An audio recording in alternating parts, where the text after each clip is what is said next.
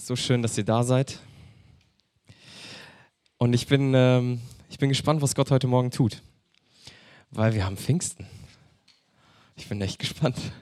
Okay, wir sind in einer ganz kurzen zweiteiligen Predigtreihe und die da heißt, du bist eine Gefahr.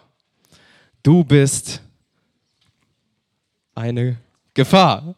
Okay, du bist eine Gefahr. Und letzte Woche haben wir davon gehört, dass in dem Moment, wo du dich entscheidest, dich von Jesus Christus gebrauchen zu lassen, du zur Gefahr wirst. Und für wen?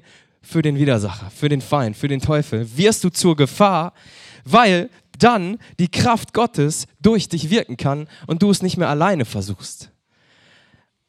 Und wir haben nämlich in Johannes vierzehn, Vers zwölf folgenden Vers, den hatten wir letzte Woche schon, ich will ihn aber nochmal aufgreifen, weil er so stark ist. Da steht, ich versichere euch, das sagt Jesus zu seinen Jüngern, wer an mich glaubt, wird die Dinge, die ich tue, auch tun. Wenn du dir jetzt überlegst, was Jesus alles getan hat, ist das eine ganz schöne Aussage. Ich meine, Jesus hat Kranke geheilt, Jesus hat Dämonen ausgetrieben, Jesus hat Tote lebendig gemacht, Jesus hat Herzen getröstet, Jesus hat Kinder zu sich gerufen, Jesus hat so viel Unglaubliches getan, wo wir heute denken, boah, krass. Aber dann steht hier, du wirst die Dinge, die er tut, auch tun, wenn du an ihn glaubst. Und dann geht es noch weiter. Ja, er wird sogar noch größere Dinge tun. Kannst du dir das vorstellen? Wer kann sich das vorstellen? Einmal die Hand hoch. Man merkt so, auch die, die die Hand heben, sind so ein bisschen, ja eigentlich schon. Also steht ja da, also muss auch stimmen. Und wir wollen uns heute aber mal ein bisschen angucken, ähm, was zu Pfingsten passiert ist und uns erinnern an die Kraft Gottes, die uns verheißen ist, durch die wir genau diese Dinge tun können, okay? Wenn wir uns vor Augen führen, was der Teufel will, dann ist das zerstören, vernichten, zerschlagen, geistlich töten, verletzen, all solche Dinge. Das ist die Agenda des Feindes. In dem Moment, wo wir sagen, Jesus, gebrauche mich, dann gebraucht Jesus uns, um Folgendes zu tun, aufrichten, wiederherstellen, vereinen, heilen, leben, retten. Genau das Gegenteil von dem, was der Feind tun will, weil das Gottes Wille ist und sein Wille in uns plötzlich in die Tat um, äh, umgesetzt werden kann. Und es ist so genial. Und deswegen setzt der Feind alles daran, dass wir nicht glauben, dass Jesus tatsächlich Kraft seines Heiligen Geistes die Dinge tun kann, die er getan hat, sogar noch größere. Genau dafür will er dich gebrauchen. Kannst du dir das vorstellen? Ich meine, ich stehe hier vorne und predige mir das selber ins Gesicht, weil ich merke so, boah, ja, ich glaube das, aber wo sind, wo ist mein Glaube, der sich in Taten ausdrückt? Und euch geht es vielleicht ähnlich. Und ich denke mir aber, wir haben im Wort Gottes das so klar drinstehen und ich habe von so vielen Geschichten gehört, wo es so klar passiert ist und ich auch selber habe es schon erlebt, wie jemand, für den ich gebetet habe, tatsächlich geheilt wurde. Und ich merke, ja, das ist die Kraft Gottes und die kann tatsächlich wirken. Und ich habe sie schon erlebt, aber irgendwie schafft es der Feind immer wieder, mir das auszureden, mir Angst dabei zu geben, dass es vielleicht irgendwie schief gehen könnte oder, oder, oder, oder. Und Gott selbst hat alles dafür getan, dass das möglich ist. Gott wird Mensch. Ich meine, das haben wir schon so oft gehört. Das ist eine Floskel mittlerweile. Ja, Gott wurde Mensch, schön. Aber stell dir mal vor, wir wüssten nicht, dass Jesus Mensch geworden wäre. Und wir würden nur hören von diesem allmächtigen, erhabenen, großen Gott, der tun und lassen kann, was er will. Und dann hörst du plötzlich davon, dass dieser Gott, der machen kann, was er will, der allmächtig ist, der nur mit dem Finger schnipsen kann und du fällst tot um, dieser Gott entscheidet sich dafür, nicht uns zu vernichten, sondern vom Himmel herabzusteigen, so zu werden wie du, Mensch zu werden, um dann für die Schuld, die du vor ihm hast, jeder von uns hatte Schuld vor Gott, auf sich zu nehmen und dafür zu sterben. Das hat Jesus für dich getan. Und wir halten mal so den ersten Punkt fest. Gott ist für dich. Können wir das mal zusammen sagen? So, Gott ist für mich. Dass wir es einfach mal glauben und aussprechen. Auf drei, ja? Gott ist für mich. Eins, zwei, drei. Gott ist für mich. Oh, ihr seid da. Sehr schön. Schön. Da, es macht richtig Spaß, da so das Wort Gottes so rüberzubringen. Schön, dass ihr dabei seid. Aber dann kommen wir doch an Punkte, wo wir sagen, Jesus, ich schaff das nicht. Ich kann das nicht. Ich weiß deinen Willen, ja, aber ich schaffe es nicht, danach zu leben. Wie soll das gehen? Ja, ich glaube, dass du äh, heilen kannst, aber ich kann das doch gar nicht. Wie soll ich das machen? Du sagst zu mir, ich soll das Gleiche tun, wie du getan hast? Wie soll das gehen? Und das Schöne ist, dass wir einen Gott haben, der sich dessen völlig bewusst ist. Der weiß das. Er weiß genau, dass wir das nicht schaffen, an unsere Grenzen können, kommen und nicht weiter wissen. Und genau deswegen hat er uns in Johannes vierzehn, sechzehn bis achtzehn Folgendes gesagt. Johannes vierzehn, sechzehn bis achtzehn. Wenn ihr eine Bibel dabei habt, schlagt sie bitte auf. Johannes vierzehn, sechzehn bis achtzehn. Da befinden wir uns gerade in der Zeit nach der Auferstehung Jesu, aber noch vor Pfingsten, okay? Jesus gibt seinen Jüngern so ein paar letzte Anweisungen, ein paar letzte Zusprüche und das hier ist einer davon. Und der Vater wird euch an meiner Stelle einen anderen Helfer geben, der für immer bei euch sein wird. Ich werde ihn darum bitten. Er wird euch den Geist der Wahrheit geben, den die Welt nicht bekommen kann, weil sie ihn nicht sieht und nicht kennt. Aber ihr kennt ihn, denn er bleibt bei euch und wird in euch sein. Ich werde euch nicht als hilflose Waisen zurücklassen. Ich komme zu euch. Was ist das bitte für eine gewaltige Zusage Gottes? So, Jesus ist noch da, so, und er weiß, er wird zurückgehen zum Vater. Und dann sagt er seinen Jüngern noch, Freunde, habt keine Angst. Ich werde euch jemanden senden, einen Helfer, im Griechischen der Parakletos, ja, wörtlich übersetzt, der zur Hilfe herbeigerufene. Das heißt, egal in welchen Umständen du dich gerade befindest, du hast den zur Hilfe herbeigerufenen in dir. Er lebt in euch. Und er bleibt bei euch.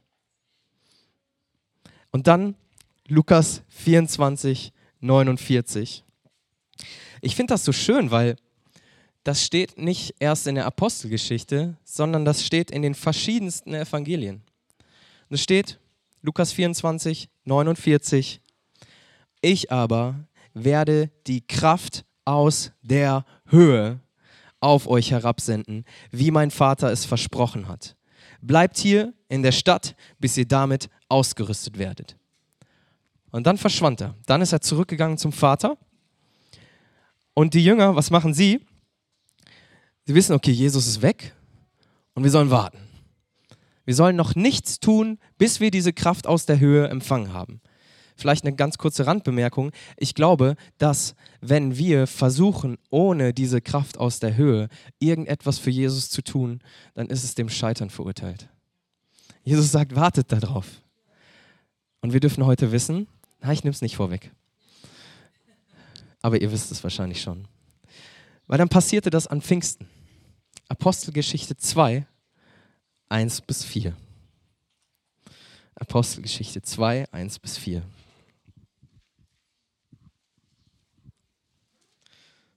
Während ihr das aufschlagt, wer hat die letzte Woche die Apostelgeschichte gelesen? Die kleine Hausaufgabe? Oh, nice! Kannst du in der Predigt zu Ende lesen? Nein, Spaß. Ja, sehr gut. Das müsste eigentlich eine Packung Gummibärchen geben. Sehr, sehr cool. Okay. Apostelgeschichte zwei, eins bis vier, dann kennst du das schon, sehr gut. Schließlich kam das Pfingstfest, das, was wir heute feiern. Auch an diesen Tagen waren sie alle wieder an demselben Ort versammelt. Plötzlich setzte vom Himmel her ein Rauschen ein, wie von einem gewaltigen Sturm. Das ganze Haus, in dem sie sich befanden, war von diesem Brausen erfüllt. Gleichzeitig sahen sie so etwas wie Flammenzungen, die sich verteilten und sich auf jeden einzelnen von ihnen niederließen. Ist echt komisch, oder? Also, was da passiert ist. Aber es steht in seinem Wort. Alle wurden mit dem Heiligen Geist erfüllt und sie begannen in fremden Sprachen zu reden. Jeder sprach so, wie der Geist es ihnen eingab. Was hier passiert ist, ist genau das, das, was Jesus vorher zugesagt hat, dass sie diesen Helfer bekommen werden und die Kraftausrüstung bekommen werden. Genau das erfüllt sich hier. Und sie werden alle mit genau diesem Heiligen Geist erfüllt. Und die erste Reaktion der Leute in der Umgebung war A, Staunen, wow, was tut Gott hier Großartiges? Die, die Prophetie vom Propheten Joel, der schon hunderte Jahre vorher das vorausgesagt hat, erfüllt sich hier, wie genial ist das? Und die anderen, Die denken sich, das sind doch die Jünger, ja, von Jesus und dieser Jesus ist jetzt tot. Und dann sagen sie, die sind doch alle einfach nur betrunken. Könnt ihr da nachlesen, steht genauso da. Die sind doch alle betrunken. Und ich kann mir das so richtig vorstellen, wenn du ne, plötzlich einen riesen Mob hast mit Leuten, die in Sprachen reden, die sie gar nicht verstehen können. Und du hast das Gefühl, die lallen nur so vor sich hin und sind alle irgendwie betrunken. In diesem Moment trinkt jo- Josef einen Schluck aus seiner Cola. Sehr gut.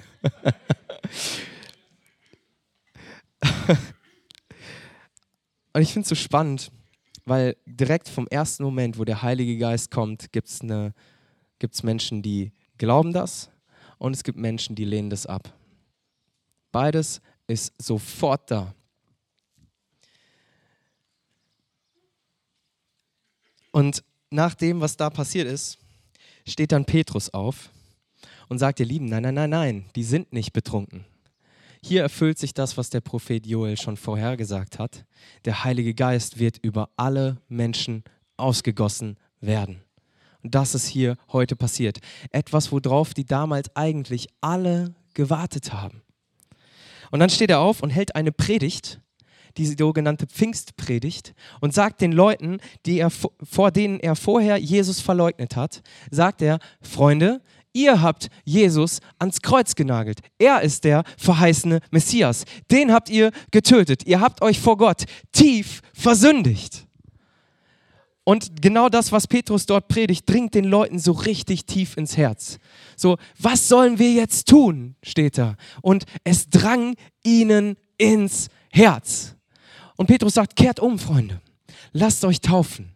Und dann werdet ihr, ein Versprechen, ja, dann werdet ihr die Gabe des Heiligen Geistes bekommen. Und was passiert? dreitausend, dreitausend Menschen kommen an einem Tag zum Glauben. Wie wahnsinnig genial ist denn das? Und das sind wieder diese Dinge, wo ich denke, ja, okay, schon cool, glaube ich auch, aber irgendwie, also ich glaube es eigentlich. Wo ich das so merke, wie das so in mir so eine Spannung gibt zwischen dem, was Gottes Wort sagt und dem, was ich erfahren habe. So. Ähm... Und ich will uns noch ein weiteres Beispiel vorlesen, wie sich diese Kraft des Heiligen Geistes ausdrücken kann. Das haben wir jetzt nicht auf dem Screen, steht aber in Apostelgeschichte vier, neunundzwanzig bis einunddreißig. Ein bisschen Kontext. Petrus und Johannes, zwei Jünger, ähm, heilen einen Gelähmten. So, und dieser Gelähmte ist plötzlich ein Zeugnis für die Kraft Gottes, weil er nicht mehr da in der Ecke sitzt, sondern plötzlich rumläuft und sich freut.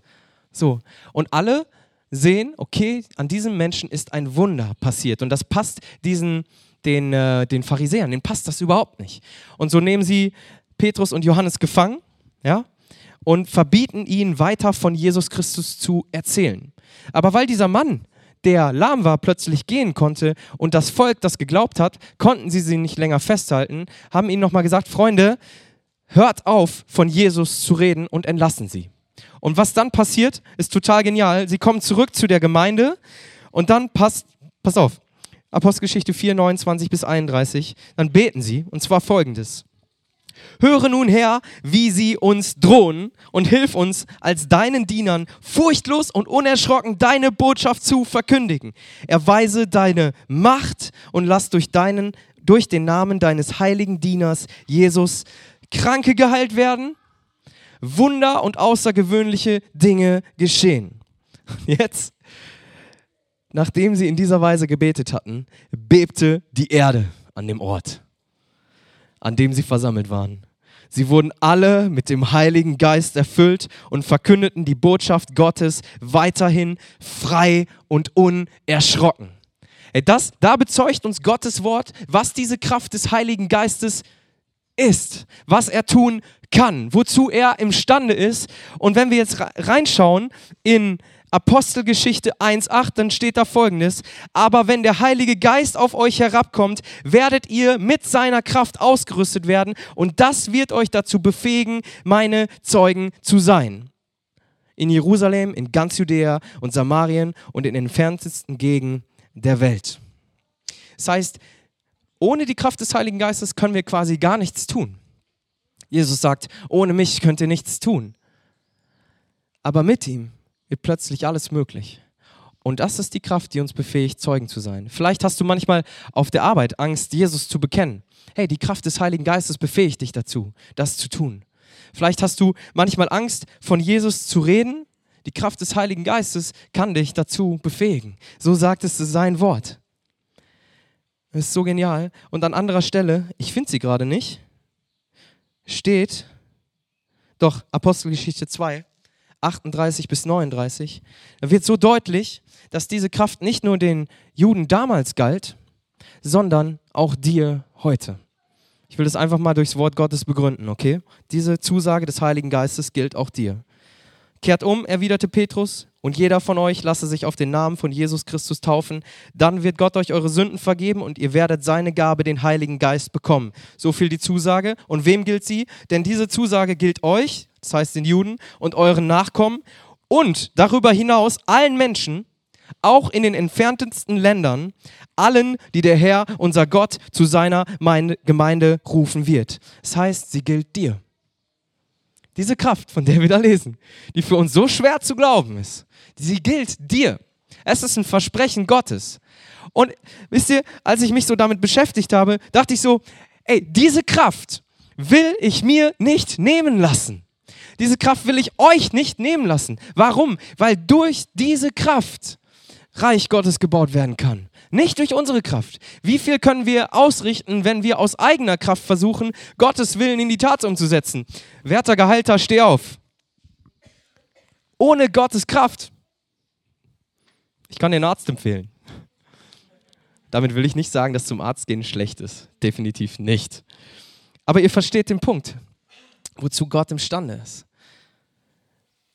Und ich habe uns mal ein Beispiel mitgebracht. Und zwar war ich gestern bei Polo, einem Motorradladen, und habe mir diese wunderbaren Motorradhandschuhe gekauft. Okay?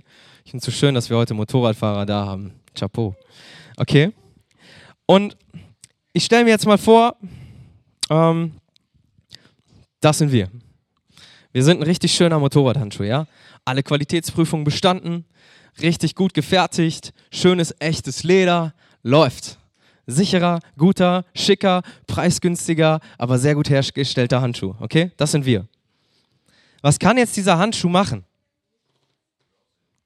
Ja, gut aussehen. Was kann er noch? Schützen. Ja, theoretisch könnte er das, ja. Aber so, so als reiner Handschuh, wenn ich ihn jetzt so hier hinlege, dann kann er nichts. Und ich stelle mir jetzt mal vor, das sind wir. So, wir sind zwar toll gemacht, toll geschaffen, von Gott kreiert, aber so kann ich nichts tun. Aber in dem Moment, wo ich sage, okay, Heiliger Geist, füll mich, Gott, füll mich, Gott, gebrauche mich, dann...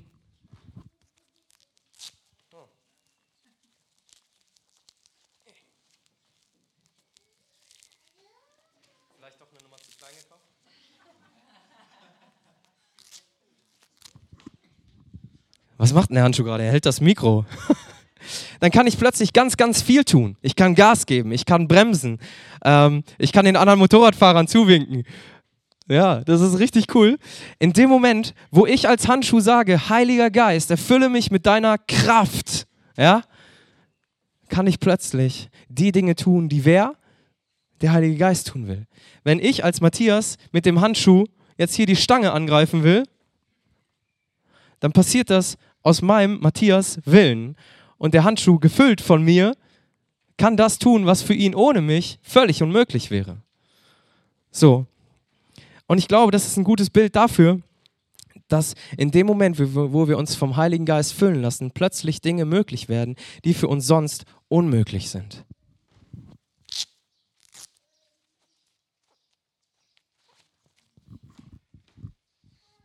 Und wir haben anfangs festgehalten, Gott ist für mich. Und jetzt können wir festhalten, Gott wirkt durch mich. Gott wirkt durch mich. Er gebraucht mich. Er liebt es, uns Menschen zu gebrauchen, sein Reich zu bauen. Aber ich glaube, wenn er merkt, so, dass wir es ohne seine Kraft versuchen, dann tut ihm das echt leid. Dann merkt er, hey, du kannst es nicht ohne mich. Warum versuchst du es ohne mich durchzuhalten? Es wird nicht funktionieren. Du wirst scheitern, du wirst ausbrennen, du wirst nicht mehr können. Du wirst anfangen, schlecht über andere zu reden, weil du plötzlich keine Kraft mehr hast und deinen Missstand auf andere projizierst. Versuch es mit mir und du wirst erleben, wie es möglich wird. Du wirst erleben, dass meine Kraft in dir, dem Schwachen, mächtig ist. Und du wirst nicht nur erleben, dass es dir besser geht, weil ich als Tröster, als Helfer bei dir bin. Auch das. Du wirst nicht nur erleben, dass du Heilung widerfährst mit all deinen Verletzungen in der Vergangenheit, sondern du wirst auch erleben, wie du, nachdem du geheilt wurdest oder während du geheilt wirst oder bevor du geheilt wurdest, wie plötzlich Dinge durch dich passieren, die Gott tun will. Das ist Kraft Gottes. Und wir lesen nochmal Johannes vierzehn, zwölf. Ich versichere euch, wer an mich glaubt, wird die Dinge, die ich tue, auch tun. Ja, er wird sogar noch größere Dinge tun.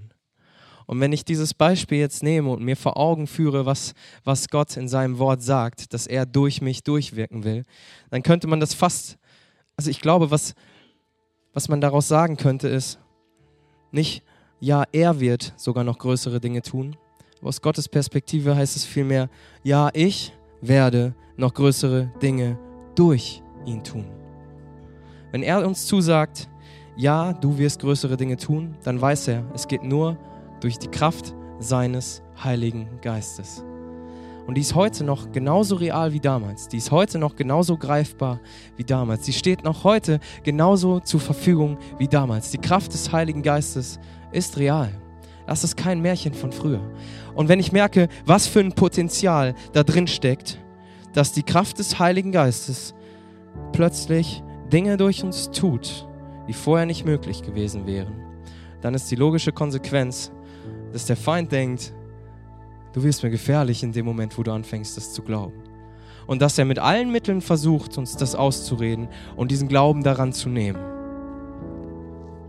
Ganz typisches Beispiel, ich will das einmal mit reinnehmen. Es gibt eine Stelle in der Bibel, die steht in erster Korinther dreizehn, acht bis zehn.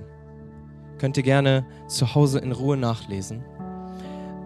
Da heißt es so viel wie, dass Weissagungen vergehen werden. Ich lese einfach mal vor. Die Liebe vergeht niemals.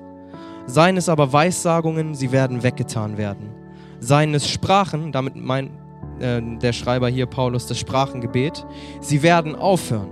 Sei es Erkenntnis, sie wird weggetan werden. Sprich, diese Gaben des Heiligen Geistes, sie werden wegfallen. Die wird es irgendwann nicht mehr geben. So sagt es Gottes Wort. Was der Teufel versucht daraus zu machen, ist, die gibt es heute schon nicht mehr. Aber das ist nicht wahr. Wir lesen da weiter. Denn wir erkennen stückweise und wir weissagen stückweise. Wenn aber das Vollkommene kommt, wird das, was stückweise ist, weggetan werden. Aber das Verkommene ist noch nicht da. Also, wenn ich mir den Fuß stoße, habe ich noch Schmerzen. Wenn ich vor ein Auto laufe, dann bin ich tot. Wenn ich krank werde, dann bin ich halt krank. Dann geht es mir nicht so gut. Ich habe nicht das Gefühl, dass es schon vollkommen ist. Wann ist es vollkommen? Wann ist das Vollkommene da? Jesus hat verheißen, er wird wiederkommen. Und wir werden mit ihm gemeinsam bei Gott sein, im Himmel sein, wo es kein Leid mehr gibt, wo es keine Schmerzen mehr gibt, wo jede Träne abgewischt ist, wo es perfekt sein wird, wo es wie sein wird? Vollkommen. Wenn Jesus wiederkommt, dann ist das Vollkommene da. Und dann wird das aufhören. Aber nicht jetzt. Und was sagt mir das? Es ist heute noch möglich. Die Kraft, von der wir gerade gehört haben, sie ist heute noch da. Und ich will nicht, dass wir uns das als Gemeinde rauben lassen. Denn wenn wir versuchen, das ohne die Kraft des Heiligen Geistes zu tun, werden wir alle scheitern. Alle. Aber wenn wir es mit ihm tun, dann werden Dinge möglich, von denen träumen wir heute nur. Ich will uns ermutigen, dass wir diese Kraft des Heiligen Geistes neu suchen und dass wir heute Morgen in ein Gebet reingehen und Jesus bitten, erfülle mich mit deiner Kraft.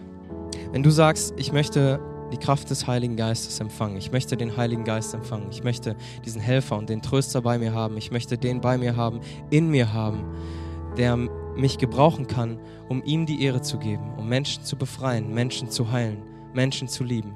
Wenn du das möchtest, dann will ich dich herausfordern, komm einfach mal nach vorne.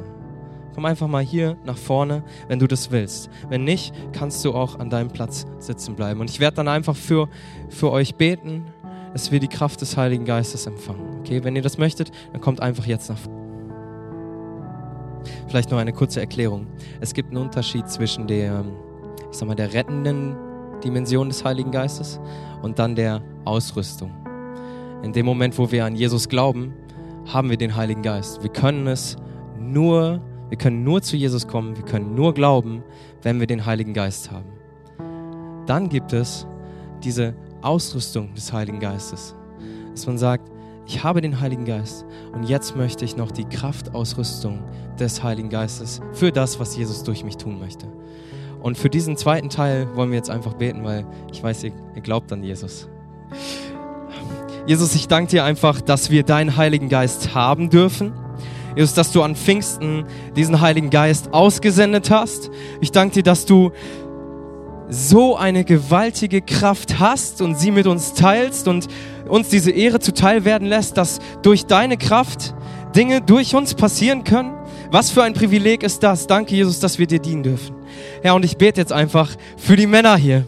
Jesus, dass du sie einfach in diesem Moment mit deinem Heiligen Geist erfüllst, dass sie deine Kraft einfach bekommen, um deinen Willen in die Tat aus, äh, umzusetzen. Jesus, danke, dass du ein liebender Gott bist, dass du ein vergebender Gott bist, dass du ein Gott der Hoffnung bist, dass du ein Gott bist, der uns neue Perspektive gibt, der uns einfach von Süchten befreit, der uns von Abhängigkeiten befreit, Jesus, und der uns freisetzt dahin, dass wir uns von dir gebrauchen lassen können, Jesus. Und so bete ich einfach, dass du wirklich die Gaben deines Heiligen Geistes, deinen Heiligen Geist jetzt einfach auf die Menschen hier ausgießt, dass sie Kraft deines Heiligen Geistes die Dinge tun können, die du durch sie tun möchtest. Ich bete um frischen Glauben, um neuen Glauben, auch für mich, Jesus, dass du durch deinen Heiligen Geist das Unmögliche möglich machen kannst. Jesus, wir ordnen uns dir bewusst unter.